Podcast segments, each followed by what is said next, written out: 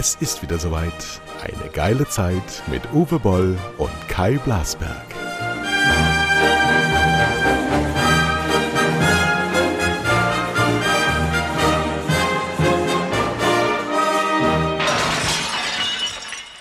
Ja, meine lieben, unsere lieben Hörer, Boll Blasberg, die haben sich schon gefragt, wo wir sind.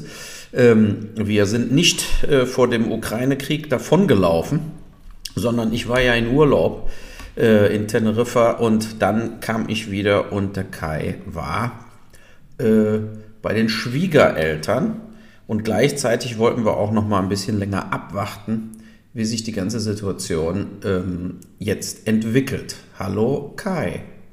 Hm. So. Ja, also ich war bei den Großeltern meiner Frau, die ähm, hochbetagt sind und die einen Krankenhausaufenthalt als Pärchen quasi hinter sich gebracht haben. Und äh, deswegen hatten wir kurzfristig entschieden, dass wir sie besuchen werden. Und da die keinen Wireless LAN haben, ist dann technisch erst nicht möglich. Aber ich war auch froh, dass ich ähm, mich dahin flüchten konnte. Ich habe das ja auch klein, kurz gepostet.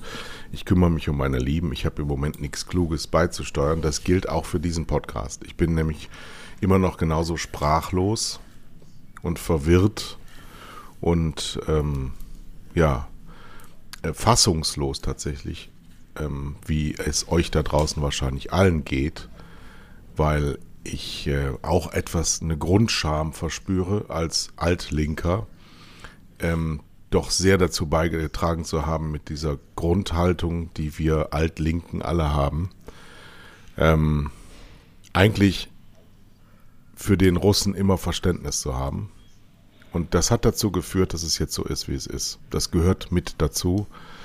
Ähm, wir haben eine 30-jährige Appeasement-Phase hinter uns nach dem Fall der Mauer und dem Fall des Eisernen Vorhangs und wie es amerikanische Wissenschaftler auch beschrieben haben, das Ende der Geschichte. All das wurde fabuliert. Ähm, meine Kritik an den Amerikanern ist überhaupt nicht berührt. Die, die, die lasse ich auch weiterhin stehen und die werde ich auch weiterhin bemühen.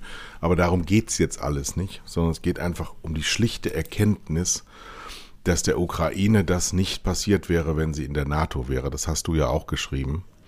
Und ähm, das wurde bestritten und das wird auch heftigst bestritten immer noch, sodass ich mich entschieden habe, tatsächlich die SPD wieder zu verlassen und dass ich mich auch nicht mehr Linker nennen werde, weil diese ganzen Einordnungen nicht passen. Ich muss für mich irgendwie so ein inneres Cleaning hinbekommen.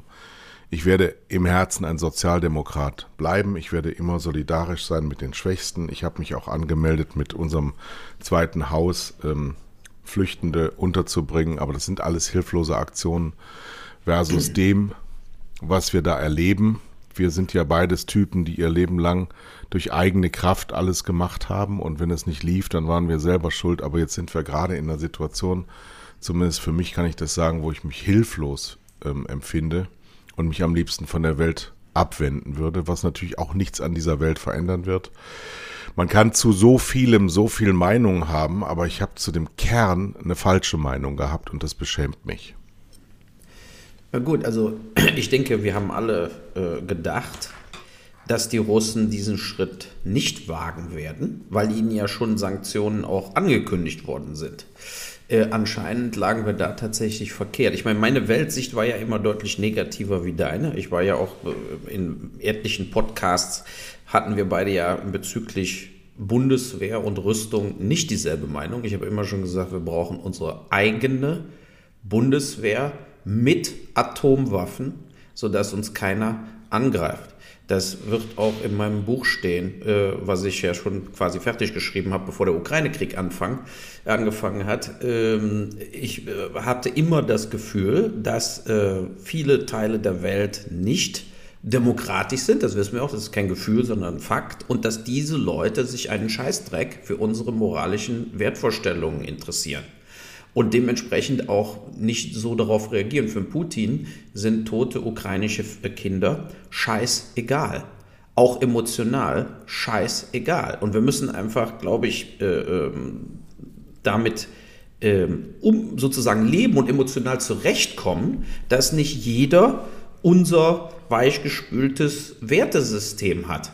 Und auch nicht jeder war ja nun mal in derselben Situation wie wir. Ich habe heute im Spiegel so einen Artikel gelesen von einer äh, Frau, die war im Aserbaidschan geboren, die ist in, lebt in Deutschland und die sagte, wir hätten einfach diese Situation ähm, vollkommen verdrängt, dass Putin in Tschetschenien, in Georgien eingefallen ist, die Krim annektiert hat, dass er mal eben immer, wo Aufstände sind, mal eben seine Soldaten hinfliegt, die dann alles platt machen. Er war in Syrien unterwegs, er, war, er hat in, in, in Kasachstan den Aufstand äh, platt gemacht, er hat äh, in Weißrussland mit Militär ausgeholfen. Also sie sagt, es war einfach so, dass der Westen diese ganzen Sachen äh, nicht sehen wollte als äh, aggressive Taten. Aber sie meinte, der, der, der, Russ, der Russe also, oder Putin eben äh, war nie friedvoll, friedfertig.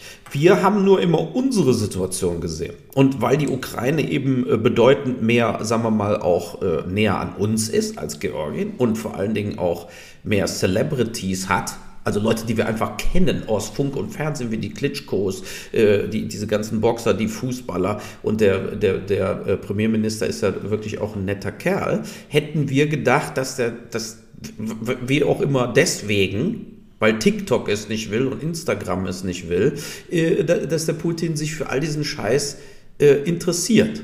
So, also das mal so als, als, als Grundlage, ne, dass eben die Russen waren nicht die ganze Zeit friedvoll. Wir haben nur hier in Europa friedvoll gelebt, wegen der Abschreckung und wegen der starken NATO und weil die Amerikaner uns eben beschützt haben. Und wir wussten seit Donald Trump, wir können uns nicht einfach von den Amerikanern beschützen lassen, weil das kann eben auch leider äh, ruckizucke wieder in die andere Richtung gehen. Der Trump, wer weiß, was der jetzt mit Putin abgemacht hätte, wenn der Präsident gewesen wäre.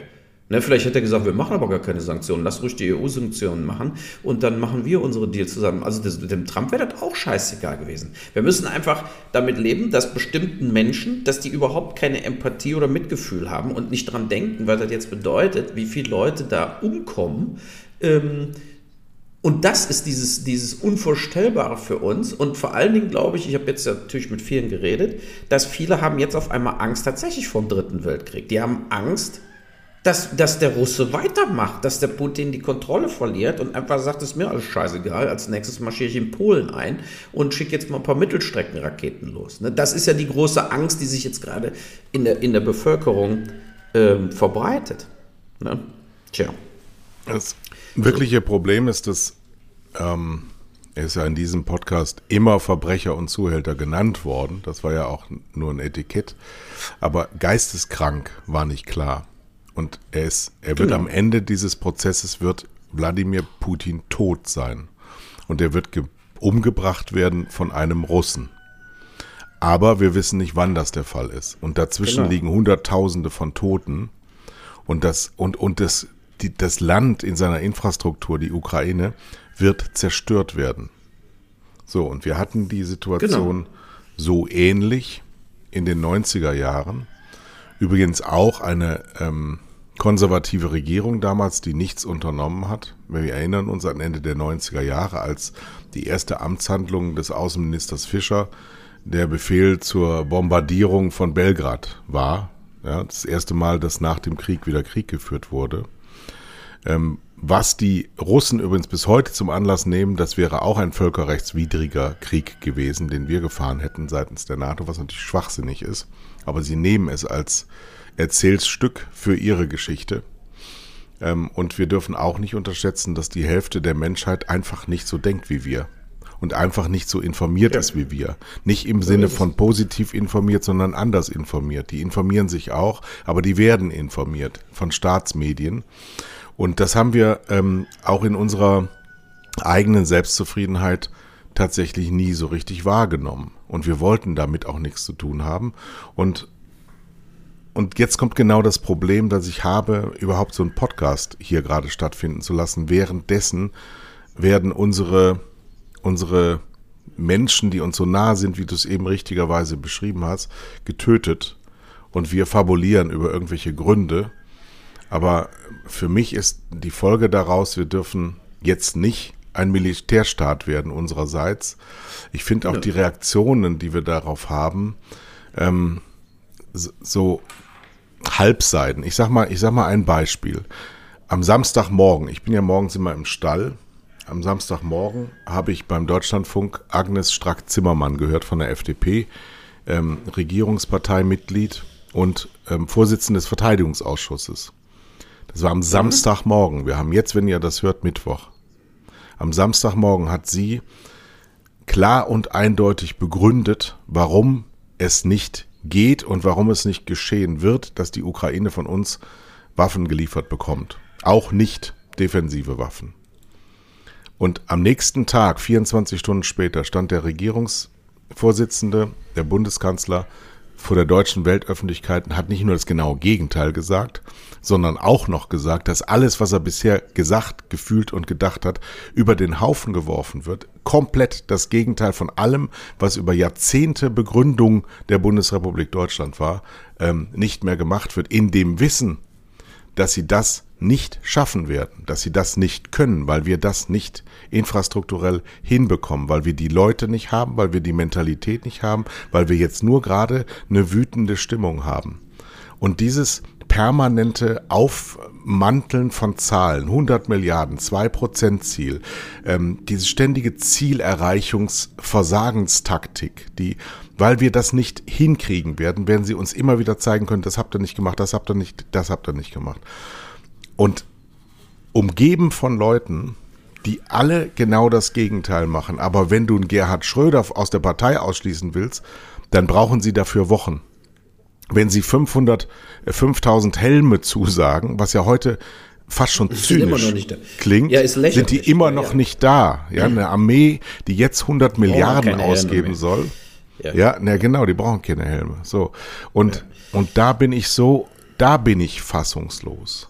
Und da bin ich so hilflos und auch so, so eine latente Wut, die, die, die richtet sich jetzt nicht gegen, gegen die Frau Esken, die dann postet, ich habe die ganze Nacht wach gelegen und ich denke, ich möchte kotzen, ich möchte kotzen. Es interessiert keinen nassen Hund, welche Frau irgendwo nach, wach gelegen hat in ihrer Prenzlauer Bergvilla, sondern ich möchte gern wissen, was wir jetzt tun, damit wir diesen Menschen helfen.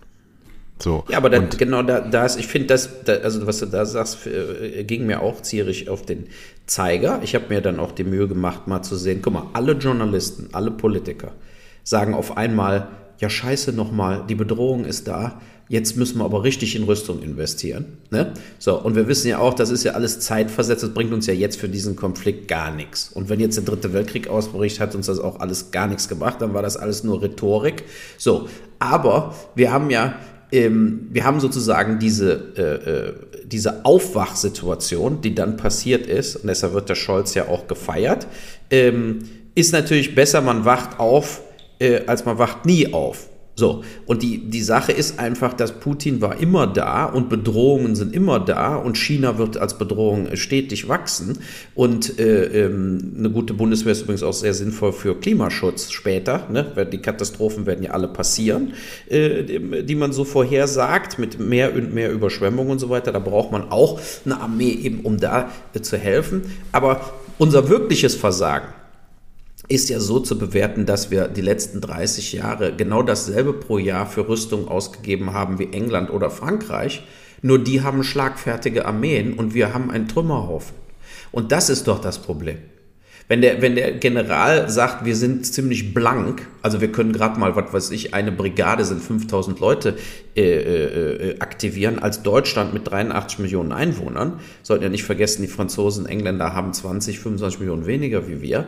Und äh, die haben alle schlagkräftige Armeen. Das heißt, wenn jetzt irgendeiner zum Beispiel Frankreich eingreift, die haben eine Luftwaffe, die hätte schon also diesen Konvoi von, von Trump, äh, von Trump, von Putin, sie ist für, mich schon beide dieselben Leute, nee, von Putin, äh, der ist ja wunderbar in der, in der Ukraine wegzubomben im Endeffekt. Ne? Also wir könnten zum Beispiel die den Ukrainern tatsächlich helfen zu überleben. Ja? Dann haben wir aber den Bündnisfall, dann haben wir eben den Dritten Weltkrieg. Deshalb macht es ja keiner, weil wir Angst haben und weil wir im Endeffekt auch intern alle froh sind, dass die Ukraine kein NATO-Mitglied ist. Andererseits, genau wie du auch gesagt hast, wie ich ja auch geschrieben habe, wenn sie NATO-Mitglied früher geworden wären, hätte Putin die Nummer nie bringen können. Weil er dann wüsste, der, der Bündnisfall tritt ein. Und dann wäre natürlich sein Konvoi, der da in Belarus stand, ein schön 100.000 Soldaten mit Panzern Reihe an Reihe, der wäre natürlich von, den, von der NATO-Luftwaffe, also Deutschland zwei Flugzeuge, die anderen 500 Flugzeuge, äh, kaputt gebombt worden innerhalb von einem Tag wäre dieser Massenaufmarsch beendet, äh, wenn du, weil da waren ja keine Zivilisten dabei. Das heißt, du kannst da einfach munter ein Flächenbombardement machen. So, und äh, das äh, ist zwar alles schlimm, wenn man darüber redet, aber das ist die Realität. Also wir müssen einfach in der Realität ankommen. Und die Realität ist, dass es natürlich für Scholz nicht haltbar war, keine Waffen mehr in die Ukraine zu liefern, aber ich glaube, es wird Rhetorik bleiben, weil sie kriegen natürlich die Waffen gar nicht mehr in die Ukraine und haben dann die perfekte Ausrede, es hat ja nicht geklappt, weil der Verbindungsweg wurde gekappt. So ist es ja schon, die Russen umzingeln Kiew, da kommt nichts mehr rein. Die Flugzeuge dürfen nicht mehr über die Ukraine fliegen. Das heißt, die Ukraine ähm, müsste jetzt, also und jetzt bin ich mal sehr verwegen, was ich gerade sage, was das Beste für alle wäre, inklusive vor allen Dingen für die Ukraine, ist aufgeben. Und äh, das hört sich jetzt ganz schlimm an, weil man ja denkt, mein Gott, die kämpfen ja wirklich, die haben einen Spirit, das ist sensationell. Äh, stimmt auch, aber es bringt ja nichts. Also äh, die, die Faktenlage ist, äh, wir werden der Ukraine immer weniger helfen können äh, weil immer weniger äh, Zufahrtswege und äh, Möglichkeiten, denen tatsächlich zu helfen, äh, jetzt gekappt werden von Putin. Und ähm, die Ukrainer werden dann in einem Straßenkampf äh, zerbombt werden. Und es werden mehrere hunderttausend Leute sterben, wenn die wirklich quasi bis zum letzten Mann versuchen, Kiew zu halten. Das ist die Realität. Und ähm, was Putin gestern gefordert hat, er hat ja Forderungen aufgestellt, äh, und zwar will er unten die beiden Gebiete behalten. Er will, dass die Krim äh, äh akzeptiert wird als russisches Gebiet, nicht als annektiert, sondern als russisches Gebiet.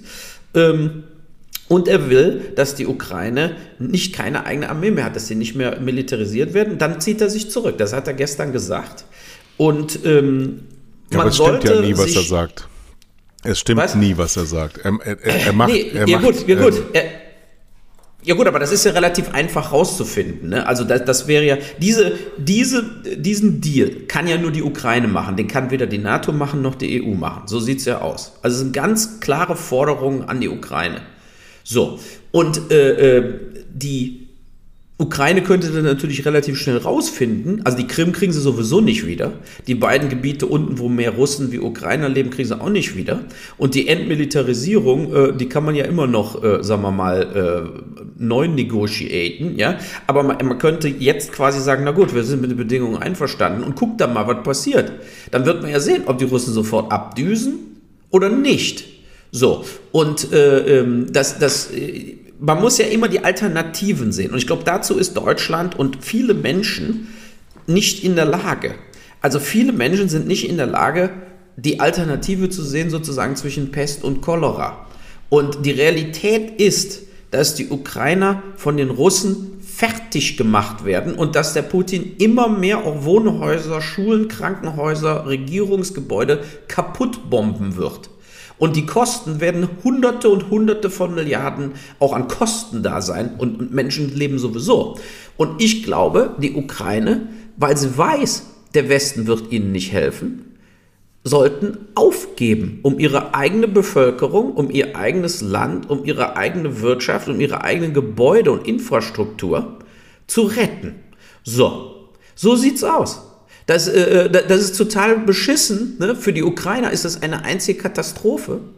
Aber äh, der Westen hat sich klar entschlossen, die sind nicht in der NATO, wir werden da militärisch nicht helfen. Und die werden noch nicht mal Rettungsflüge äh, machen, die von den Russen nicht erlaubt sind. Also es, die kommen ja, die Russen haben gesagt, Zivilisten können über die Autobahn weiter Richtung Polen abdüsen. Ja? So, das werden die Leute auch machen. Aber sie werden, äh, äh, der Putin wird nicht nachgeben. Er kann nicht nachgeben, weil er, wenn er einfach abzieht, und zwar ohne Bedingungen, und einfach sagt, ja scheiße, habe ich einen Fehler gemacht und zieht ab, ist er in Russland, wie du sagst, tot. Das ist ja, für ihn nicht ist, halt. Er muss als erfolgreicher Stratege äh, quasi äh, die, die Truppen abziehen. Ne? So als, wir haben einen Erfolg gehabt. Wir haben diese Donbass und so weiter, diese Dinger befreit. Äh, ja, aber denk mal, denk mal an die Geschichtsbücher.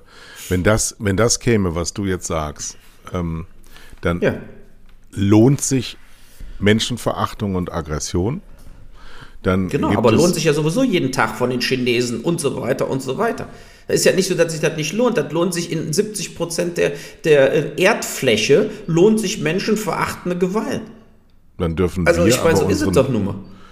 unseren Wertekanon vergessen. Wir dürfen dann nie wieder darüber sprechen, weil wir ähm, ja, den Schwanz einziehen, um des lieben Friedens willen, ihn gewähren lassen. Und er wird ja dann, sein System innerlich ist ja verfault. Er wird ja trotzdem darin ersticken, weil wenn wir die Wirtschaftssanktionen ja, beibehalten, ähm, ein, ein, ja. ein, ein, ein Kernthema, über das wir auch sprechen müssen, wie es dazu kam, weil ich bin ja, wie du weißt, ähm, viel lieber an der Ursache als an der Wirkung interessiert, ähm, ist dieser tief immanent im Kapitalismus verankerte Opportunismus, dass wir mit jedem zusammenarbeiten, was übrigens Angela Merkel, eine von mir nicht sehr geschätzte Figur der Historie, ähm, immer gesagt hat, ich kann ja nicht mein Handeln davon abhängig machen, ob der jetzt gerade noch eine Diktatur ist oder nicht. Hat sie ja wirklich so gesagt.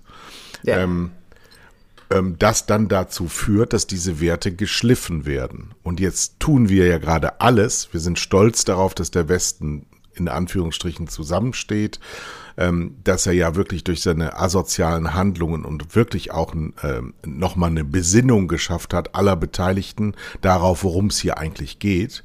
Und jetzt nach all diesem dann zu sagen, lieber Herr Putin, wir können aber nicht länger zusammenhalten, wir wollen es auch nicht länger, komm, nimm sie, mach, was du willst mit denen und dann ja ein Terrorregime einführen will, weil es wird ja dann zu Bürgerkrieg kommen, weil nicht alle Ukrainer ja ihr Land verlassen können. Und dann wird es da auf ewig kriegerische Auseinandersetzungen geben. Und ähm, wir unsere Wirtschaftssanktionen ja alle beibehalten müssen. Wir können die ja jetzt nicht mehr lockern. Wir müssen dieses Regime jetzt zerstören und ich habe das ja gestern auch gesagt, wir müssen jetzt über den Tyrannenmord sprechen, inwieweit es legitim ist. Ähm, wir haben ja auch äh, irgendwann mal ähm, äh, den Bin Laden ähm, live hingerichtet. Ja, du, du, erinnerst dich an die Bilder, wo, wo Frau Clinton und Herr ähm, ja, äh, Obama vor den Videomonitoren saßen. so taten, als wären sie geschockt vor den Video. Äh, das, das, also wenn alle diese Geheimdienste, die Franzosen, die Engländer, die Amerikaner, die sich so unglaublich rühmen, mit ihren Geheimdiensten immer alles vorher zu wissen, muss es doch möglich sein, in so einem korrupten Land wie dieser Kamarilla in Russland, in Moskau und St. Petersburg, mehr ist das ja nicht, ähm, diesen Typen abzunippeln. Das muss ja gehen. Und ich glaube fest daran, dass, das werden jetzt viele sagen, so in Unkenntnis von allem, sagen, ja, dann kommt ein neuer. Nee, da kommt kein neuer. Das ist genau dieser Wladimir Putin. Der hat sich das alles so aufgebaut. Und wenn du diesen Stein rausnimmst, bricht alles sofort zusammen. Und darüber müssen ja, wir jetzt ganz jetzt massiv reden. Ja, ja, guck mal, jetzt denk doch mal an Strategie. Also ich will, will noch mal drauf zurückkommen, ja, weil ich bin eben auch sehr, sagen wir mal, von meiner Historie, ich habe mich sehr stark mit Gewalt in meinem Leben auseinandergesetzt. Ne? So, und jetzt denk doch mal strategisch. Wenn die Ukrainer weiter kämpfen, äh, klar, äh, die Sanktionen werden immer schlimmer für die Russen, ähm, aber am Schluss ist die Ukraine platt, zerstört, platt, eingenommen von den Russen. So sieht's aus. Dann wird der Westen weiter. Äh, klar, du hast dann Bürgerkrieg in der Ukraine. Die Ukrainer werden immer wieder aufbegehren. Millionen von Leuten werden flüchten. Das schwächt wieder die EU, wenn Millionen von Ukrainern in die EU flüchten und so weiter. Alles vollkommen klar. Kann der Putin wieder sagen, ha, ich schwäche die EU weiter mit Millionen von Flüchtlingen. Andererseits wird natürlich nie Ruhe kommen in die Ukraine. Also das wird dann wie bei der IAA, ETA, Rote Brigaden etc. Also es wird, wird sozusagen Terroranschläge, Befreiungskampf in der Ukraine, der wird nicht aufhören unter russischen Besatzern. Daher wäre sozusagen das für den Putin auch nicht unbedingt wünschenswert. Die Sanktionen bleiben aufrecht gehalten und dann kann sein, noch ein halbes Jahr, dreiviertel Jahr, dass die Sanktionen so große Wirkung entfalten, dass die Russen sich ihres Führers entledigen. Ne? So, aber genau dasselbe Ergebnis kommt auch raus, wenn die Ukrainer jetzt auf die Bedingungen eingehen, ihr Leib und Leben schützen, ihr Land behalten, bis auf kleine Teile, ja, Und einfach, die Sanktionen bleiben natürlich trotzdem drauf auf den, auf den Russen, weil der Westen sagt, ja gut, die Ukrainer haben sich jetzt quasi der, äh, einen Deal mit euch gemacht, das heißt aber nicht, dass wir die Sanktionen lüften, äh, wir wollen mit euch nichts mehr zu tun haben, weil ihr schon den Schaden angerichtet habt. So, und dann hätte man die Ukrainer beschützt in dem Sinne, sie könnten weiterleben in ihrem Staat, so, und, und gleichzeitig äh, sanktionieren wir die Russen langsam aber sicher hoffentlich so kaputt, dass Putin nicht auf den roten Knopf drückt, sondern vorher von seinem direkten Umfeld in Rente geschickt wird. Ja, also, oder aber eben äh, in, aus Versehen auch mit Plutonium erledigt wird. So, und äh, das, das, das ist durchaus möglich, weil der hat die Oligarchen schon hin, gegen sich, der hat die Politiker gegen sich, muss man die Gesichter sehen, wenn die da mit dem reden, diese ganzen Kabinettsmitglieder. ja, ja, nee, die haben die Schnauze voll, die werden ja jetzt alle wirtschaftlich geschädigt. Und ich meine, Moskau, ich war in Moskau und in St. Petersburg in den letzten zehn Jahren. Das sind Luxusstädte. Das sind teure Städte. Das ist nicht mehr so wie vor 40 Jahren oder so. Da ist so ein Gucci-Store neben dem anderen.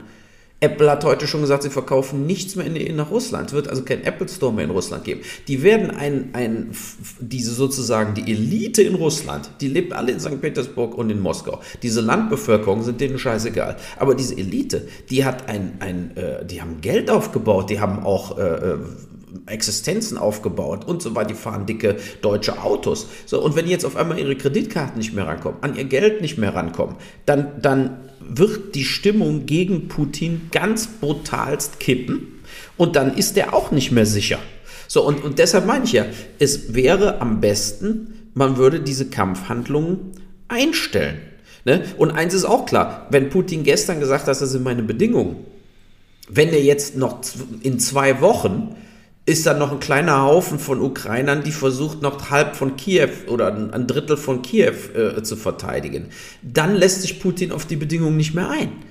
Dann wird er sagen, warum soll ich mich jetzt auf die Bedingungen einladen? Jetzt sacke ich auch komplett Ukraine komplett ein. Ne? So, also das sind alles so Sachen, die sollte, man sollte ohne Emotionen, als auch, also Ukrainer auch ohne Emotionen, jetzt einfach glasklar sehen, was ist der beste Weg für uns raus, um zu überleben und nicht unser Land äh, quasi 50 Jahre zurückzubomben. So, und ja. das ist eben so, dass man diese Frage müssen, die sich, die sich jetzt stellen, weil der Westen wird nicht kommen mit, mit Fliegerangriffen. Äh, ich würde passieren. alles daran setzen, in Rekordgeschwindigkeit und zwar eisekalt und ohne Emotionen dieses Regime zu zerbrechen und den Tyrannen zu meucheln. Das wäre so, die einfachere genau. Lösung, da ranzukommen. Denn die EU hat ja schon gestern gesagt, wir wollen die äh, Ukraine äh, zu einem Beitragskandidaten jetzt, äh, die sind quasi dazu befördert worden. Dahinter kannst du ja nicht mehr zurück. Hinter die Wirtschaftssanktionen kannst du nicht mehr zurück. Hinter den Schulterschluss kannst du nicht mehr zurück. Der Opportunismus des Kapitalismus wird dazu führen, dass diese Front relativ schnell bröckelt. Aber kannst du dir ernsthaft vorstellen, dass irgendeiner unserer gewählten Politiker, ob das ein Italiener ist oder ob das ein Ungar ist als Vermittler oder ob das ähm, äh, die deutsche Regierung ist, die sich ja immer noch irgendwelche Sonderwege dachte, aufrechterhalten zu können, indem sie keine Waffen liefern. Ähm, glaubst du ernsthaft, dass die nochmal in der Nähe von Wladimir Putin zum Verhandeln kommen? Dass sich Frau Baerbock noch einmal in einen Raum mit Herrn Lavrov setzt? Das wird doch nicht geschehen. Ja. Das geht doch, doch das nicht. Wird passieren.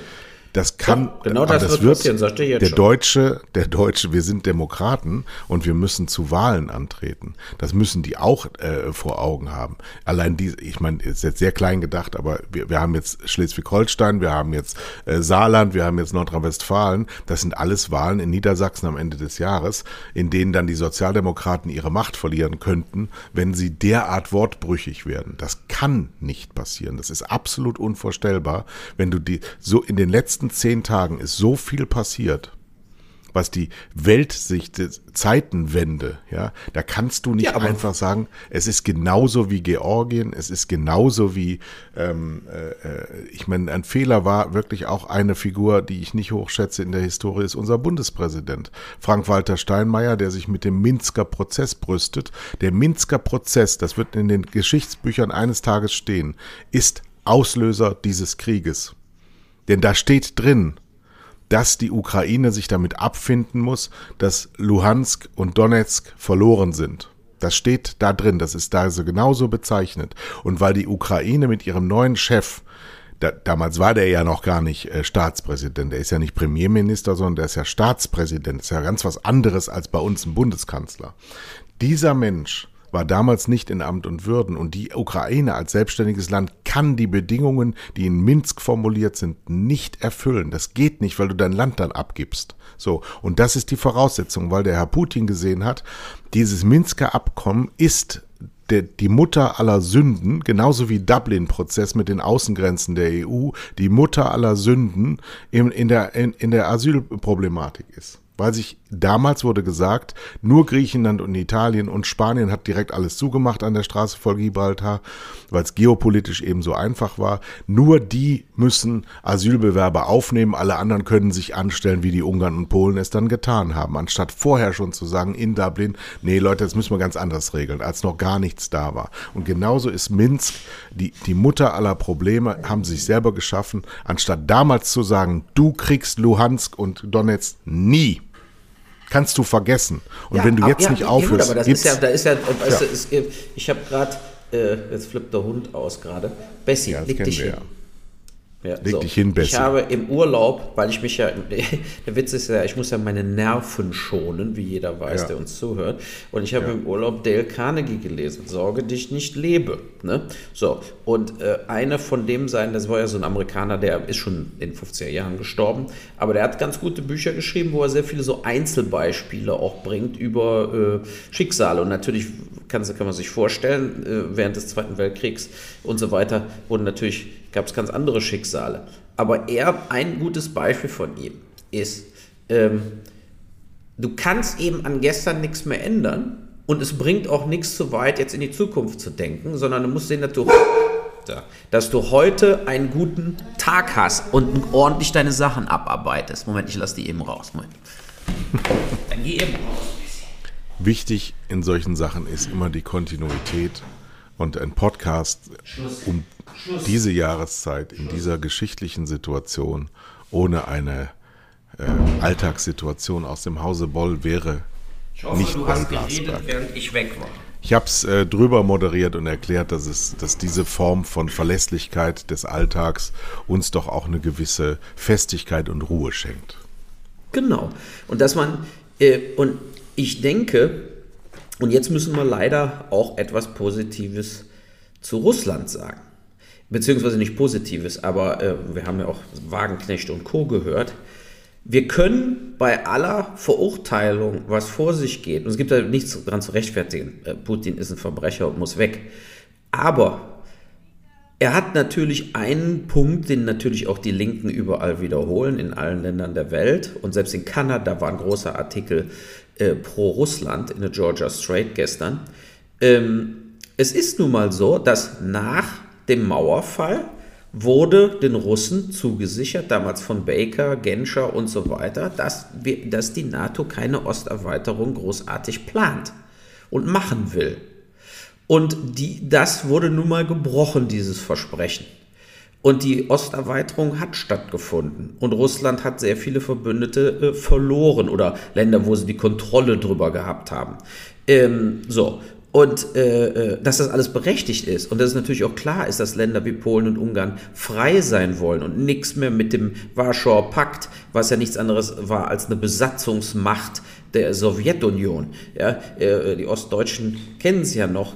Ähm, es ist einfach so, dass trotzdem diese Weltmacht Russland kontinuierlich an Wirtschaftsstärke äh, verloren hat. Das Einzige, was sie äh, aufrechterhalten haben, war eben ihre militärische Stärke. So. Und gleichzeitig, wenn man dann eben sieht, wie Russen äh, oder äh, früher ja auch Stalin und so weiter, Brezhnev, wie die operieren, kann man jetzt nicht, wer weiß, wie überrascht tun, dass dann militärische Aktionen erfolgen, weil welche Aktionen hätten denn so, kann, welche anderen Aktionen kann denn Putin machen? Er, kann, er hat ja nichts außer Gas und Erdöl. Er kann alle Pipelines abdrehen. Ja, äh, das bringt ihm aber auch nichts, weil die einzige äh, Variante ist für Russland Devisen ins Land zu kriegen. Und wir haben versäumt, glaube ich, in den letzten 25 Jahren, und das haben wir beide auch öfter mal gesagt, zu versuchen, Russland reinzuziehen in die EU reinzuziehen, äh, weg von ihrem eigenen Militärapparat in eine NATO-Kooperation. Das haben wir abgeblockt. Das haben wir nicht zugelassen. Wir haben überhaupt ja. keine Möglichkeit da gelassen. So, Bin ne? gerne bereit, Und, äh, aber nicht zu jetzigen Zeitpunkt das zu besprechen, denn jetzt reden wir über ein Regime, das wir nicht haben einladen können. Du darfst ja auch nicht vergessen, in den 30 Jahren, über die wir reden, ist Weltmacht, äh, die, die China zu einer Weltmacht aufgestiegen. Ähm, ja. Die Russen, die Russen standen viel mehr an der Schwelle als die Chinesen, das zu schaffen. Sie hatten viel bessere Möglichkeiten geopolitisch. Ähm, wir haben sie umschwärmt und umworben. Sie haben Olympiaden bekommen, Fußballweltmeisterschaften bekommen. Sie haben, wir, wir sind ein, ein kapitalistisch, opportunistisch zutiefst korruptes System. Über die Sportverbände müssen wir uns eines Tages ja auch nochmal unterhalten, ähm, was wir alles innerhalb von kürzester Zeit rückgängig machen konnten, was wir aber über Jahrzehnte aufgebaut haben. Dieses korrupte, kranke System von Russland, wo es nur um ein paar hundert Leute, die steinreich sind und ansonsten sind die Russen ja in Armut versunken. Niemand hat jemals daran gedacht, nach Russland zu ziehen, außer mal in Moskau ein bisschen Shopping zu machen oder St. Petersburg äh, das Nordlicht anzuschauen. Nee, äh, die haben der Putin und seine Kamarilla hat versäumt, über drei Jahrzehnte da was hinzukriegen. Die haben nichts hingekriegt. Ich habe letztens diesen FAZ-Artikel äh, geschickt, dass die Volkswirtschaft Russlands sieben Prozent des Bruttosozialproduktes erwirtschaftet von den Amerikanern und zehn Prozent äh, des europäischen äh, Bruttosozialproduktes. Das ist einfach aufgrund, das ist ein riesiges Flächenland, es ist auch nicht zu regieren. Es sind relativ wenig Leute für diese Größe, die sie haben und sie haben nur eine politische Macht Macht und eine Energiepolit äh, militärische Macht und eine energiepolitische. So, und die kann man denen relativ schnell abdrehen. Und wenn sie sich nach China wenden, dann sagt China eisekalt, ja, euer Öl nehmen wir, aber mehr, mehr seid ihr dann nicht. Dann ist Russland ein Lieferant und sonst gar nichts mehr. Und diese Chance, die haben wir. Wir haben übrigens auch eine Riesenchance gegenüber China die brauchen uns mal mindestens so wie umgekehrt. Mal mindestens so. Wenn wir nur unseren. Noch 20, unsere, 30 Jahre auf jeden Fall unsere Gier Danach mal zügeln könnten, wenn wir mal facen würden, in welcher gesellschaftlichen Lage wir sind, wir, wir, wir kriegen das doch sowieso alles gar nicht mehr hin. Wir müssen jetzt mal aufhören, so zu tun, als ginge das immer alles so weiter für uns. Jetzt ist eine Zeitenwende und wir müssen uns jetzt nach innen bewegen. Wir müssen innereuropäisch das alleine hinkriegen und uns selber dazu, was du auch richtigerweise sagst, dazu jetzt befleißigen, ähm, in allen strategischen Fragen alleine Antworten zu geben, weil auch die Amerikaner werden uns nicht auf Dauer helfen. Sie haben eigene Interessen und sie sind nicht unsere Freunde. Sie werden das auch nicht. Sie machen das, was für sie wichtig ist. Und in, im November ähm, wird der Kongress gewählt. Ja, da kann, kann der Biden vielleicht hoffen, dass der Krieg sich noch lange zieht, weil ein Kriegspräsident wird immer Wahlen gewinnen. Nützen. Ja, könnte ihm nützen. Genauso wie in Kleinstländern jetzt hier gerade. Ich kann mir einen Wechsel in Nordrhein-Westfalen gerade mal nicht vorstellen, weil die Leute dann nicht wechselbereit sind. Die, die, die, die scharen sich jetzt zusammen und sagen, oh, jetzt behalt mal lieber erstmal das, was da ist. So. Und, und, ja, wobei ähm, die CDU ja äh, treu zur Regierung jetzt steht, stimmen ja auch für alles mit.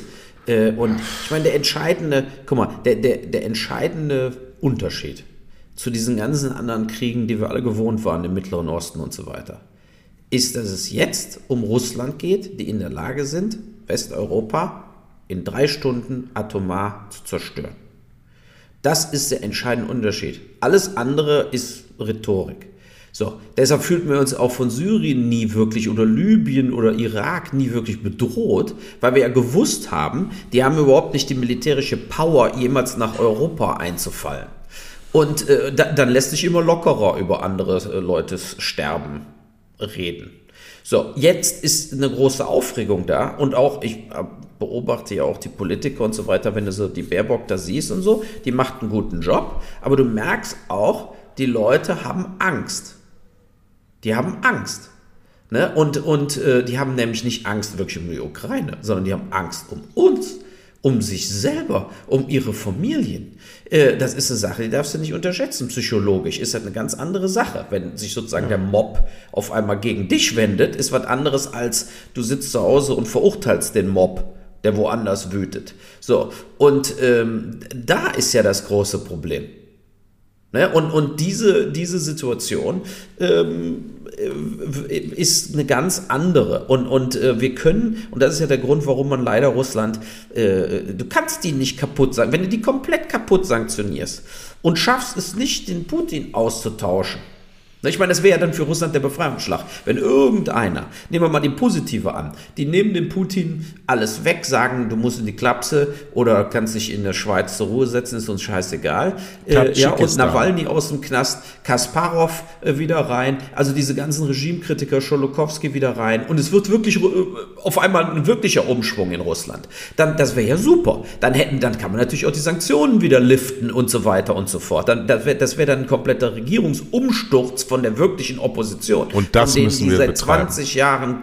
Genau, das wäre super. Aber das ist ja im Moment sehr unrealistisch. Realistischer ist ja, dass er aus dem inneren Kreis. Aber im Moment ist es realistisch höchstens, dass der innere Kreis sagt: Hör mal, äh, wir müssen aufhören mit dem Krieg, sonst äh, kriegen wir nie wieder die Kurve zurück. Und wenn ich wir, glaube, wenn wir das passiert 300.000, 400.000 ja, ja das, aber sage ich ja, ich hoffe, dass das passiert, weil du musst, die, der innere Kreis ist ja nicht doof, das sind ja auch alles Profis, der Laurov und solche Leute. So, die wissen doch eins, wenn der Putin jetzt Flächenbombardement in diesen Großstädten, vor allen Dingen in Kiew macht und tötet 100, 150.000 Ukrainer, stehen am Schluss auf der Liste tot, ja, dann hat der Westen, kann nie wieder Geschäfte mit Russland machen. In nichts.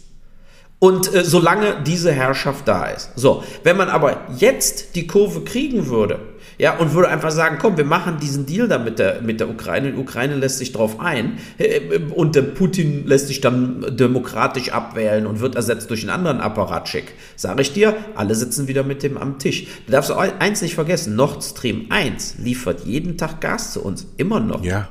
Ja, Ne? weil, Da- weil die- das ja, ihren da sag ich Krieg da, da, ja, weil uns gar nichts anderes, ja, weil uns nichts anderes übrig bleibt. Das ist Ja, danke, Sache, Angela. Die, die, ja gut, aber so ist es ja nun mal jetzt. Aber all die Leute, die immer alles verteidigt haben, weil sie genau wegen den scheiß Atomkraftwerken ab, äh, abschalten, habe ich auch all die Jahre gegen gewettert und wurde für komplett erklärt. Du hast mir auch gesagt, Atomkraft muss jetzt aufhören und so weiter. Ich habe gesagt, nein, wir brauchen die scheiß Atomkraft noch äh, äh, sicherheitshalber. So und äh, weil Kohle erstmal weg muss normalerweise für wegen Klimaerwärmung.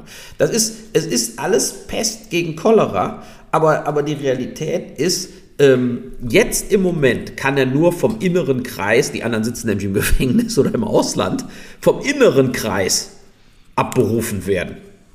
Ne? So, und die haben, ich weiß nicht, wie viele Leute sind da ihm, ihm noch treu. Am, am January Gibt's 6 wirklich- bei dem. Du hast dich doch dein weiß- Leben lang mit, Ja. mit Gewalt äh, beschäftigt. Du hast ja auch Kriegsspiele verfilmt. Ähm, kann man wirklich unter gar keinen Umständen den Kreml stürmen und die ganze Mischpoke ausheben und ins Gefängnis stecken oder umbringen? Ja, aber er Geht ist das ja jetzt wirklich nicht da. Er ist ja schon in irgendeinem Bunker. Da wurde ja gesagt, er ist gar nicht mehr wirklich im Kreml. Äh, keiner weiß, wo er ist. Er ist ja selber aus St. Petersburg, ne? also Leningrad, Stalingrad, ist alles dieselbe Stadt. So, und äh, da ist er ja, da ist ja sein Leningrad Hometown. und Stalingrad ist nicht dieselbe Stadt. nee, Leningrad ist Nee, äh, Quatsch, Sta- aber St. Petersburg ist- war Leningrad. Oder Genau. war Stalingrad? Nee, so, Stalingrad und naja, ist, äh, da kommt er aber auf jeden Fall kommt er daher, kommt ja ist kein Moskauer, ne? So und äh, er ist also wahrscheinlich umgeben, ne? Als der ist ja auch Taktiker, äh, als KGB-Mann, ähm, der hat wahrscheinlich um sich 2.000, 3.000 Leute, die ihm absolut treu in den Tod folgen werden. Also wie so eine römische Garde, ne? Also äh, von, äh, und äh, sicherheitshalber. Also weil er natürlich auch weiß, die Stimmung kann gegen ihn äh, sich aufwiegeln. Ne? Er, er war ja nun mal in, in Berlin äh, am Tag der Maueröffnung noch als KGB-Agent unterwegs und hat die Stasi-Zentralen äh, äh, quasi die Materialien abtransportiert und so weiter. Also zu glauben, der Putin ist ein Waschlappen, äh, ist natürlich, äh, oder ran, rennt am Schluss angstvoll weg, ähm, ist eine Fehleinschätzung, denke ich. Ich glaube, das ist ein knallharter Killer. Ich Und, glaube, dass der äh, tatsächlich der- verrückt geworden wenn- ist. Ja, ja, ja, ein bisschen größenwahnsinnig auf jeden Fall, aber ich glaube, es ist trotzdem ein knallharter Killer und wenn der denkt, der Larov oder irgendeiner plant da irgendwas, sind die tot. Ne? Und zwar am selben Tag. So, und da- das ist eben, das, das ist eine ganz gefährliche Situation, aber ähm, jetzt nehmen wir mal an, er läuft irgendwo rum und du bringst ihn mit einer Drohne um. Wäre ja auch eine Variante. Ne? So, dann ist natürlich da auch die Frage, was passiert denn dann? Dann wird auf einmal gesagt, der, die Amerikaner haben ihn umgebracht, dritter Weltkrieg. Ne? Also ich, nee, nee, wie man es nee. auch macht. Er muss von seinen eigenen Leuten von seinen genau. eigenen Leuten abgesetzt werden. Und, oder die müssen so einen Druck aufbauen, dass sie ihm sagen, äh, äh, hör mal, äh, Wladimir, äh, wir können nicht die Ukraine weiter zerbomben. Es, dann gibt es keinen Weg mehr zurück. Und wir werden auch nicht gegen Europa einen Krieg gewinnen, wie du weißt, sondern wir werden in, in, in einem Krieg gegen Europa und die NATO äh, genauso sterben wie die NATO.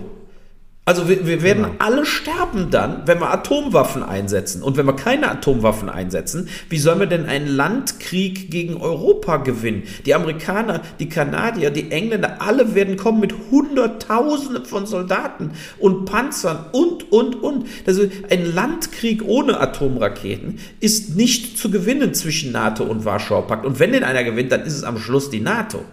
Ja, so. Und, äh, äh und das ist einfach, da ist es, also die müssen mit dem reden, das ist einfach der totale Irrsinn. Wir kommen hier in eine Loss-Loss-Situation und die einzige Möglichkeit, in, in eine äh, Loss-Win-Situation zu kommen, ist jetzt dieses, dieses Ding mit der Ukraine zu beenden, nur die beiden Territorium zu behalten und die Krim und die Ukraine in Ruhe zu lassen und die machen zu lassen, was sie wollen.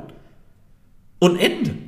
Ja, und dann versuchen, die, die, eine Stabilität in den Beziehungen wieder aufzubauen, so blöd sich das jetzt anhört, aber Zeit halt, halt alle Wunden, ja, und aber Beispiel, nur mit einem komplett so, anderen Regime.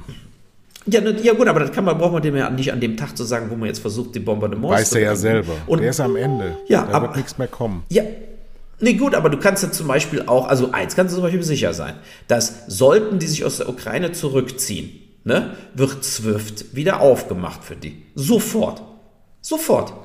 Das sage ich dir. Also einige von diesen Sanktionen werden sofort geliftet werden, innerhalb von zwei, drei Tagen, weil die nämlich dem Westen auch schaden, und zwar ganz gravierend. Da, da kannst du sicher sein, dass nicht alle Sanktionen so, so bleiben, wie, wie sie jetzt sind. Ne, aber die, wie gesagt, die Sanktionen werden alle so bleiben, wie sie sind, wenn sie jetzt noch 200.000 Ukrainer in ihren Wohnungen zerschreddern. So, dann, dann sieht die Sache ganz anders aus. Dann kannst du diese Sanktionen nie wieder lüften, solange Putin regiert. Und dann schweben wir immer über so einem dritten Weltkriegsszenario. Ne? Weil man ja, dann da sitzt und guckt sich einen Diktator an, der langsam durchdreht und sagt äh, so eine Scheiße, äh, äh ich kann ja noch nicht mal mehr mein iPhone reparieren lassen in Moskau. ich meine, so Blödsinn. Also, es ist jetzt, ist, es ist äh, genauso so unbefriedigend, wie ich es mir gedacht habe. Ähm, äh, wir werden, wenn das eine Zeitenwende ist, nicht mehr, nicht mehr das System haben, wir im Westen, wie wir es vorher hatten. Wir können mit denen ganz lange Zeit keine Geschäfte mehr machen und wir müssen daraus Lehren ziehen. Dale Carnegie hin oder her.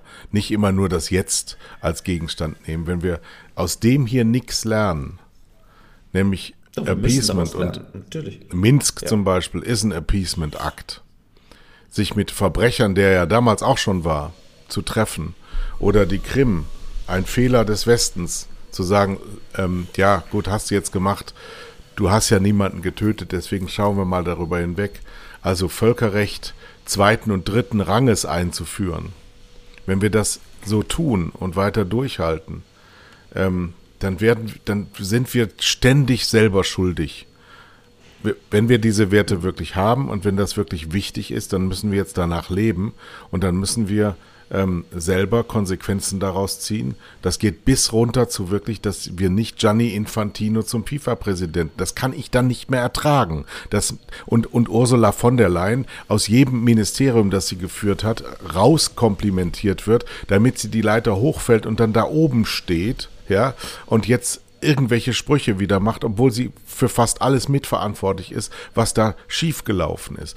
Dass Politik auch nie, das hast du ja sehr häufig hier schon gesagt, nie persönliche Konsequenzen für die Menschen hat. Dass da ständig, ja. wenn eine Annegret Kamp-Karrenbauer Verteidigungsministerin wird, dann kann doch niemand danach sagen, dass es ein Wunder ist, dass die Bundeswehr so schlecht geht. Wenn wir von 30 Milliarden zu Beginn der Amtszeit von Angela Merkel Wehretat auf über 50 dieses Jahr kommen. Und wir und, und Lindner und sagt, wir hätten die Bundeswehr kaputt gespart, dann, dann sind doch sämtliche Werte, die wir so im Kopf haben, total auf den Kopf gestellt. Dann spricht einer, ist wie so ein Fellini-Film, der sich an den Brustwarzen reißt, auf Stelzen geht und dann Scheiße schreit den ganzen Tag. So, so irrsinnige Typen überall und die sitzen dann aber in seriösen Talkshows und reden irgendeinen Müll. Und der ist ganz anders als das, was sie vorher gesagt haben. Und das ja, genau. alles das, darf das dann ja. nicht mehr die, die stattfinden. Die Leute werden dafür, genau, also Frieden schaffen ohne Waffen, hopp, hopp, hopp, Atomraketen, stopp, etc., etc. ne? ja. Und, äh, aber genau, äh, das, das finde ich, da hast du ja den Kern erwischt, warum unser Hauptpunkt, Boll Blasberg zu machen, auch von Anfang an auch die Unglaubwürdigkeit der Politik, die Unglaubwürdigkeit, dass Leute äh, in irgendeiner Art und Weise Rechenschaft wirklich abgeben müssen und es hat negative Konsequenzen wie in der Privatwirtschaft für sie, wenn sie falsch agieren, dass sie bankrott gehen können, dass sie ihre Einnahmen verlieren, dass sie ihre Rente verlieren. All diese Sachen sind ja im deutschen Beispielautomat äh, äh, ausgeschlossen. Und das ist auch, was, glaube ich, viele Bürger hier natürlich äh, über die Jahre sauer gemacht hat, weil wir, wie du sagst, wir haben 15, 20 Milliarden mehr für Rüstung ausgegeben äh, und haben aber keinerlei Wehrfähigkeit erschaffen. Ja, wir haben sozusagen, und das ist ja der ganze Punkt, wo auch da wieder die, das Verteidigungsministerium wurde hier als Ablegeposition genommen für Leute, die die Merkel loswerden wollte. Erst die von der Leyen, dann die Kramp-Karrenbauer. So, und es äh, äh, hat überhaupt nichts damit zu tun, mit dieser, hör mal, wenn du Verteidigungsminister bist, äh, da muss jemand her, der Ahnung hat vom Umbringen von anderen Menschen. So sieht es nämlich in Wirklichkeit aus. Weil Kriege gewinnst du. Ja, guck mal, wenn die, wenn jetzt die, sagen wir mal, nehmen wir mal an, die ukrainische Armee hätte jetzt absolut äh, äh, ohne Ende Waffen äh, und, und hätte keine Versorgungsprobleme mehr und so weiter und so fort, dann könnten die diesen Krieg natürlich auch gewinnen. Ja, so mit Stealth-Raketen und, und, und Tarnkappen, Bonbon. So sieht's aus. Und was ich bei der Gorch-Fork-Renovierung schon gesagt habe, ist, an, anstatt uns mal einen Flugzeugträger zuzulegen, renovieren wir für 200 Millionen so eine scheiß Gorch-Fock. Wir haben, wir haben nicht kapiert, worum es geht bei der Verteidigung. Weil bei der, ja, ich mal erinnere, als die Verteidigungsministerin Ursula von der Leyen hieß, erinnere ich die Diskussion um Kindertagesstätten für Soldaten. Familien. Ja, oder Schwangere, die in die Panzer reingehen müssen. Das ist ja, äh, das ist ja auch voll, das, aber dann musst du dir mal vorstellen, wenn du auch diese Werbeclips immer hörst, kommt zur Armee, da ist hier immer im Radio, wird geworben, da kannst du, was weiß ich, im IT-Bereich arbeiten. Ja klar, aber wenn alle nur noch im IT-Bereich arbeiten und TikTok-Videos machen, dann wird der Russe hier einfach durchrollen. So, und, und der, der Punkt ist, dass wir einfach äh, begreifen müssen, dass Verteidigung, und wir wollen wirklich überhaupt keine Angriffskriege führen, aber Verteidigung bedeutet ja, die Russen versuchen nach Polen einzumarschieren und wir machen sie komplett fertig, pulverisieren sie mit Waffen, die die Russen gar nicht kennen, dass wir die erschaffen haben. Das ist Verteidigung. Haben die aber so, und wenn wir, wenn wir, und ja, wir, wir haben in Deutschland noch gar nichts. So, und die Amerikaner haben einiges im, im Köcher, was vielleicht noch keiner weiß. So, aber ich will die das aber auch alles gar nicht ist, wissen. doch dann drum, oh. Nee, nee, ich will das auch nicht, ich will das gar nicht haben, aber das ist trotzdem die Aufgabe des Verteidigungsministeriums, ist natürlich dafür zu sorgen, dass wir effektiv Angriffe erledigen und zwar durch die Zerstörung des Angreifers. Ja, aber jetzt, durch, jetzt bitte nochmal Ursache äh, und Wirkung. Jetzt sind wir wieder nur Ideen aus. Äh, jetzt sind wir wieder nur, ja nur wieder nur in der Symptomatik. Wir sind wieder nur in der Symptomatik. Ich möchte darüber reden. Ich möchte nicht, dass das jetzt wieder unter den Teppich gekehrt wird. Ich möchte, dass die deutsche Politik, die europäische Politik sich, wie sagt man so schön, ehrlich macht und uns bitte mal erklärt, was es heißt, den Wehretat so nach oben zu ziehen und trotzdem alles andere nach unten. Ich möchte gerne wissen, warum das so ist, warum wir nicht in der Lage sind, ähm, Management in diese Truppe reinzuführen und klar, wie jede andere Firma auch, eine Firma ohne eine Strategie kann nicht überleben. Strategien ändert man auch nicht jeden Tag, sondern man legt sie fest und dann legt man sein Handeln danach aus. Danach kommt erst die Konzeptionsphase. Nach welchen Vorgaben wird der Wehretat erhöht und was wird dann damit angeschafft, um was damit zu bewirken? Diese Fragen werden nie beantwortet. Die schicken sie Doch, mal nach Mali, dann schicken sie mal nach. Machen die sie aber nicht. Das ja, machen aber da, sie aber nicht.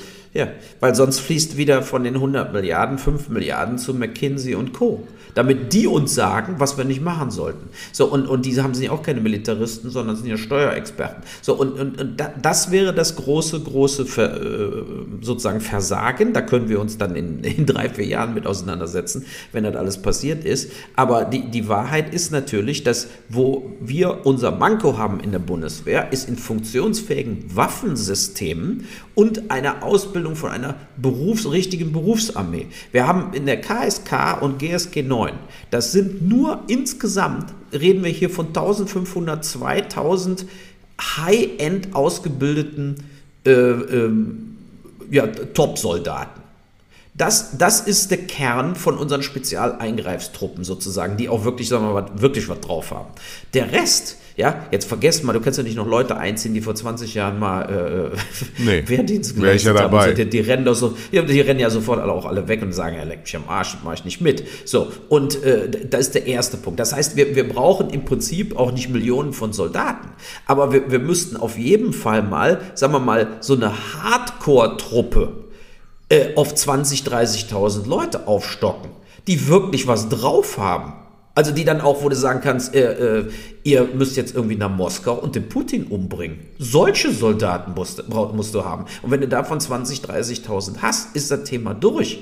Ja, dann, dann kannst du nämlich ganz effektiv arbeiten und der Rest sind einfach Techniker, die Sachen abschießen können, Drohnenpiloten und so weiter. So, das, oh. das ist eher, äh, äh die, ja, ich weiß, du willst über sowas nicht reden, ich finde sowas immer nee, interessant, ne, weil will ich, mich oft damit auseinandergesetzt habe. Aber äh, nochmal was ganz anderes, nämlich zu Spanien zu meinem Urlaubsort. So, wir mussten ja auf dem Rückflug, also als gravierender zum Schluss wollen wir ja auf einer leichteren Note enden heute. Und äh, äh, du musstest ja nach wie vor, die Lufthansa besteht ja darauf, dass unter zwölfjährige Kinder getestet werden müssen. Mit einem Schnelltest, aber mit einem offiziellen Schnelltest. So. In Deutschland natürlich kein Problem. An jeder Ecke 80.000 Leute pro Stadt machen Geld mit Schnelltests. Aber in Spanien gibt es das nicht. Da musst du zu einem Arzt gehen, da kostet 37 Euro und dann machen die einen Schnelltest. Und ich habe dann den Arzt auch gefragt, äh, äh, weil wir dann den Walter ja getestet haben und dann muss äh, 48, bis, bis 48 Stunden vorm Abflug. So, und dann habe ich gesagt, wie viele Leute lassen sich denn hier testen? Und die meinten, drei am Tag. So, und nur Touristen. Und dann kommt natürlich jetzt die Frage auf, äh, zum Beispiel in Kanada gibt es auch keine Schnelltestcenter. Musst du auch zum Arzt, kostet 80 Euro ein Schnelltest.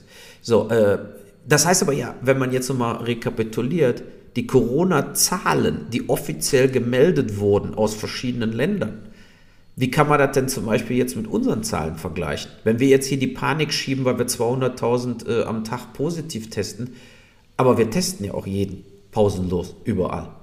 Ne? Äh, äh, wir haben in Deutschland, äh, ich weiß nicht, wir haben in Mainz wahrscheinlich mehr Schnelltestcenter als in Spanien. Insgesamt. Äh, das, das, das bringt mich wieder auf diesen Punkt auch, diese, diese Absurdität, in der wir in der Zahlen verglichen werden. Ne? Gestern war ja übrigens auch im Spiegel, dass die Impfungen bei Kindern keinerlei Ansteckungen verhindern. Keinerlei Ansteckungen. Null, null BioNTech hat 0% Wirksamkeit, um unter Kindern Omikron-Ansteckungen zu verhindern. Null. Die haben Weil der, nur der, die Menge des Impfstoffs so gering ist. Nö, nö, weil das einfach bei Omikron auch gar nicht funktioniert. Ja, so Omikron ist, die haben den alten Impfstoff gegen Delta, kriegen jetzt die Kinder in ganz minimaler Dosierung. Und das hilft dann nur Kindern, den schweren Verlauf zu vermeiden. Aber Kinder haben ja gar keinen schweren Verlauf. Der Walter hat Aber eine ja Impfung Omikron. war ja noch nie ja, gegen die so. Ansteckung. Aber jetzt, du bist wirklich ein Künstler. Du schaffst es wirklich aus so einem Podcast wieder Corona abzuschöpfen. Das kann doch nicht ja, wahr sein. Warum nicht? Ja, komm, Union Berlin hat gewonnen Nein. gestern im DFB-Pokal. Heute ist wieder DFB-Pokal. Nee, wir Nein. müssen, ey, guck mal, Nein. du hast gesagt, wir sind ein Entertainment-Format. Ich, ich sag, ich sag, wir sind ein politisches äh, Format, was entertaining ist. Aber man muss dann auch in der Lage sein, am Schluss aber sagen. dann habe ich noch nein, ein äh, wichtiges Thema noch, weil ich nicht weiß, wann der nächste Podcast kommt. Ein wichtiges Thema. wir müssen Thema, jetzt wieder weitermachen in unserem Rhythmus. Ja, aber ich gehe jetzt auf Reisen und du weißt ja, wie es ist, wenn das, wenn ich auf Reisen bin, dann funktioniert das ja oft nicht. Ich habe noch eine Frage, auch wenn wir jetzt über eine Stunde werden.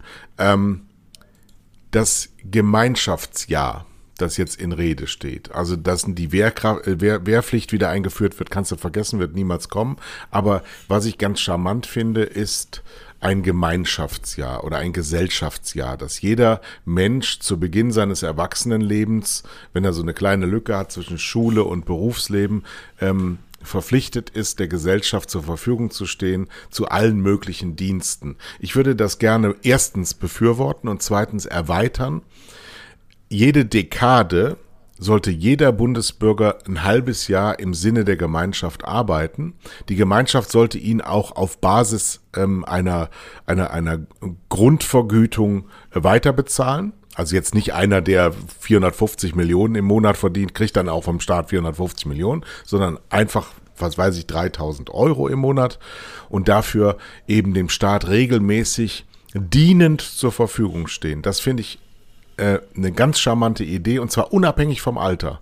Zu Beginn wenn du 20 bist, ein Jahr und dann, wenn du 30 bist, ein halbes Jahr, wenn du 40 bist, ein halbes Jahr, wenn du 50 bist, ein halbes Jahr und wenn du dann keine Arbeit mehr hast, dann freiwillig kannst du auch das ewig in die Länge ziehen.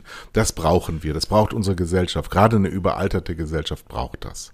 Na gut, die Idee ist nicht schlecht. Ich sage 100% Ja zu dem Jahr äh, nach der Schule oder nach der Lehre, weil ich habe ja äh, ähm, mobiler sozialer Hilfsdienst gemacht und bin Rettungsfahrer gewesen äh, beim ASB in Buchscheid. Ich und, bin Obergefreiter. Äh, ja, gut für dich, aber äh, diese soziale, nee, weil, weißt du, warum ich das für sehr wichtig heutzutage halte, ist, oder du gehst eben zur, als Soldaten, ja, kannst du auch machen, aber äh, ähm, es ist sehr, sehr wichtig, diese ganzen Jugendlichen von heute, die nur noch in der virtuellen Internet, TikTok, äh, Kim Kardashian-Welt funktionieren, in die Realität zu zerren. Und die Uni ist auch keine Realität und danach äh, Unternehmensberater bei Bain zu werden, ist auch keine Realität. Diese Leute brauchen, wie wir jetzt gerade auch wieder mit der Ukraine sehen, einen Realitätscheck. Und ähm, für mich war das, äh, äh, war der Zivildienst einerseits klar langweilig, man dachte, scheiße, ey, jetzt verpumpe ich meine Zeit, wenn du es machst, aber über die Jahrzehnte später merkst du, was es heißt, bei alten Leuten zu putzen oder jemanden mit einem Herzinfarkt aus dem Haus rauszutragen, so schnell wie möglich ins Krankenhaus zu bringen oder Leute beim Verkehrsunfall äh, quasi äh, äh mit verrenkten Knochen äh, äh versuchen äh, zu stabilisieren. Ähm, das vergisst du nicht. Und das ist ganz, ganz wichtig, weil das die, mit die einzige Form ist heutzutage bei sehr vielen Jugendlichen, denen noch in irgendeiner Art und Weise klarzumachen, da in der Ukraine werden jetzt wirklich Kinder erschossen und es ist nicht nur im Fernsehen. Äh, äh so, und äh, ich hoffe nicht, dass es hier jemals so weit kommt wie in der Ukraine. Ähm, und deshalb ist unser mobiles soziales Jahr oder äh, auch bei der, bei der Armee zu sein, finde ich sehr, sehr wichtig. Hinterher, diese Sachen werden natürlich das weißt du selber, das ist Fantasie, weil dann die Leute sagen, ich kann nicht aus dem Betrieb, ich kann nicht aus der, äh, das ist einfach für viele nicht, nicht möglich, aber ich denke, man sollte volontieren, man sollte Sachen zwischendurch mal machen, die einen wieder auf eine komplett andere Ebene bringen. Ob durch Reisen, ob durch Hilfe selber mal in die dritte Welt, Leuten helfen oder auch, was weiß ich, ganz normale Sachen machen, im Tierheim aushelfen, bei alten Pflegeheimen. Also in andere Sphären eintauchen und nicht stur in seinem Wolken, Wolkenkuckucksheim sitzen bleiben, denke ich, äh, äh, ist Gold wert. Gold wert. Ne? Und noch also, eine Frage als Vater eines, äh, wie alt ist er, sieben? Ja. Siebenjährigen Jungen. Was macht eigentlich das mit der Seele deines Kindes, wenn es jetzt zwei Jahre äh, Begrenzungen durch äh, eine Pandemie hat und jetzt äh, die Eltern Angst haben vor einem Krieg? Das Kind selber kann es ja nicht begreifen. Nö, mit dem Krieg, da hat er sich nicht auseinandergesetzt. Er weiß da, was da Sache ist. Und, ähm, aber äh, nein, diese schulische Situation war sehr schwer für ihn. Er hängt ja auch sehr stark zurück, weil ihm eben eigentlich die erste Schulklasse fast genommen wurde durch Lockdowns. Und er sprach eben viel besser natürlich als, er hier, als wir hier nach Deutschland zurückgekommen sind, kannst du sagen 90% Englisch, 10% Deutsch. Jetzt ist es 50-50 nach anderthalb Jahren. Und äh, er hat natürlich mit dem Deutschen immer noch Probleme und ähm, immer, äh, also Nachhilfe, Hausaufgabenbetreuung, diese ganzen Sachen ähm, machen es vielleicht möglich, dass er in die dritte Klasse kommt, aber vielleicht muss er auch die zweite Klasse einfach wiederholen. Ich habe ihm auch gesagt, das macht doch nichts, ist doch scheißegal nee. im Nachhinein. Nee. Meine ich, dann macht er nicht die Nerven kaputt. Du schaffst es einfach jetzt im Moment noch nicht. Also, dass du äh, äh, äh, so wie die deutschen Kinder lesen und schreiben kannst. Ne? Die anderen Sachen, so Mathe oder so, ist jetzt nicht das große Problem, aber eben er kann, er, ich merke, er liest irgendwas vor, aber versteht überhaupt nicht, was er da vorliest. Und äh, diese Sachen versuchen wir jetzt, wie gesagt, mit Tutoring zu behelfen, ja, aber gleichzeitig ist es auch, äh, äh, du willst ja auch, dass er rausgeht, dass er Sport macht, dass er sich mit anderen Kindern trifft und spielt. Und deshalb baue ich jetzt hier nicht, wer weiß, was für einen Leistungsstress auf. Aber Null. es ist übrigens auch so, dass die, äh, viele Eltern haben mir auch gesagt, sie können auch, die Kinder hängen zurück, sie müssen alles mit den Kindern zu Hause selber machen. Es ist auch wirklich so, dass die Schulen stellenweise tatsächlich den Ball haben droppen lassen. Das, die interessiert sich gar nicht für die schlechten Kinder in der Schule, sondern mhm. die ziehen ihren Stiefel durch, dann eben schneller, ne, mit Masken auf, was ja auch ganz schlimm ist, da vier, fünf Stunden jeden Tag mit der Maske in der Klasse zu sitzen. Und äh, dass, dass du dann eben, äh, äh die ziehen den Stoff durch und von 20 Kindern fallen sieben oder acht zurück. Die kommen gar nicht damit hinterher und äh, äh, verpassen dann immer mehr und der Abstand wird immer größer. Und dann hast mhm. du eben die kleinen Krösusse, die kleinen Streber, die da sitzen und schon mit vier lesen konnten. Ne? Und äh, äh während eben mein Sohn äh, kaum eine Seite, was weiß ich, wenn er eine Seite liest, hat dort zehn Minuten. Ne? Und andere sitzen da und können jetzt schon, sind stolz, dass sie eben äh, ähm, was weiß ich, schon Moby Dick lesen. So, so, so, so schnell geht das so stark auseinander. Und äh, ich bin der Meinung, die Lehrer sollten sich äh, mehr auch um die kümmern, die eben zurückbleiben. Und da müsste hm. der, der Staat wird ja bezahlt. Da gibt es eine Schulpflicht und der Staat wird bezahlt, um Bildung zu geben. Aber in, also in unserem Fall mindestens die Hälfte von dem hängt an uns. Dass wir da mhm. sitzen, mit dem die Hausaufgaben machen, dass wir Tutor holen, Nachhilfelehrer holen und so weiter und so fort. Und wenn ich das nicht machen würde, hätten wir den jetzt schon längst in die erste Klasse wieder zurückgeschickt. Also, das ist schon traurig. Ne? Das ist schon etwas äh, traurig. Ja, wenn ein Kind vor allen Dingen so, so, nie, so negative Erfahrungen direkt zu Beginn seines Daseins macht. Ne? Genau, der hat, der hat ein Diktat geschrieben, bisher sechs. Dann habe ich der Lehrerin auch gesagt, man muss ja nicht unbedingt sechs sagen für jemanden, der in englischsprachig aufgewachsen ist und von anderthalb Jahren Schule äh, äh sechs Monate überhaupt keinen Unterricht hat. Ne? Und das ja. wird, die sagte auch, der wird dann in, in, der dritten Klasse nur noch Sechsen kriegen. Ja, und ich so, ja. ja gut, das ist dann, also ihr Rezept. Also kriegen die Kinder äh, in dem Alter eigentlich Noten, das ist doch bescheuert. Ja, genau, finde ich auch scheiße. Und vor allen Dingen jetzt finde ich das scheiße, äh, weil, weil diese Sachen so gelaufen sind. Ja. Und ich habe auch gesagt, wie viele Kinder von denen, die da sitzen, können denn auch Englisch? Ne, was haben die denn? Eine Sechs in Englisch. Aber, aber die, äh, die ne? Wahrheit also, ist auch, also äh, mich hat Schule, mich hat Schule so gedemütigt, dass aus mir der geworden ist, der daraus geworden ist. Also es hat eine Frage der inneren Resilienz für mich war es so, ja. wisst ihr was, ihr Wichser, ihr könnt mich mal am Arsch lecken. Ich mache das jetzt alleine. Ich brauche euch für gar nichts. Und das habe ich durchgehalten. Ja, ich, ich kann man im Nachhinein immer leicht zu, leicht zu sagen. meinen ne? Kindern, ich habe auch keine Schule habe ich gehasst. Meine Abi-Rede durfte nicht gehalten werden. Die stand dann nur in dem Heftchen drin, ne, weil ich gesagt habe, das Einzige, was ich bereue, ist, dass Lehrer überlebt haben, meine Schulzeit. So, und äh, also ich, ich habe die Schule gehasst und so weiter und ich habe die ganze Scheiße nur durchgezogen, weil ich äh, äh, studieren wollte, weil ich an die Filmhochschulen wollte und deshalb brauchte ich Abi. Ne, und dann bin ich an den Filmhochschulen trotzdem nicht genommen worden. Ne, und habe dann, hab dann eben hier Deutsch äh, und Ein ganzes Leben abgelehnt worden. Ja, genau, immer nur. Oh. Weißt du, nur eine Scheiße nach der anderen. Aber das habe ich mir übrigens jetzt vorgenommen mit Dale Carnegie auch, also hat mir sehr geholfen, das Buch, äh, äh dass ich das, ich nehme ich es nicht mehr ernst. Also ein, eine, ist eine gute Regel zum Schluss des Podcasts heute, sagen Sie, er meinte, man muss sich immer wenn man ein Problem hat, und jetzt sagen wir mal mein Problem Filmförderung. Filmförderung gibt mir kein Geld, Filmförderung gibt mir kein Geld, wo ich mich jetzt seit 30 Jahren so aufrege, dass ich quasi äh, äh, Nervenzusammenbrüche davon gekriegt habe. Äh, man muss immer sagen, was ist das, also das ist das Problem und dann, was ist das Schlimmste, was mir passieren kann, basierend genau. auf diesem Problem. Das ist die einzige Frage, die man beantworten muss. Und er meinte, wenn die beantwortet ist, werden sie feststellen, dass 99% dieser Probleme sie einfach ad acta legen können. und einfach sagen können, äh, äh, äh, na und? Dann ist es Oder so. um es mit ne? Margot Käßmann zu sagen, du fällst niemals tiefer als in Gottes Hand. So ist es. Ja, also, dann sind wir doch ein schönes Schlusswort für heute. Ne? Und ich hoffe, wir reden, äh, wir äh, machen weiter jetzt und sind am Wochenende nochmal wieder aktiv. Also, dann sagen wir, was sagst du? Sagst du auch was oder nicht? Tschüss.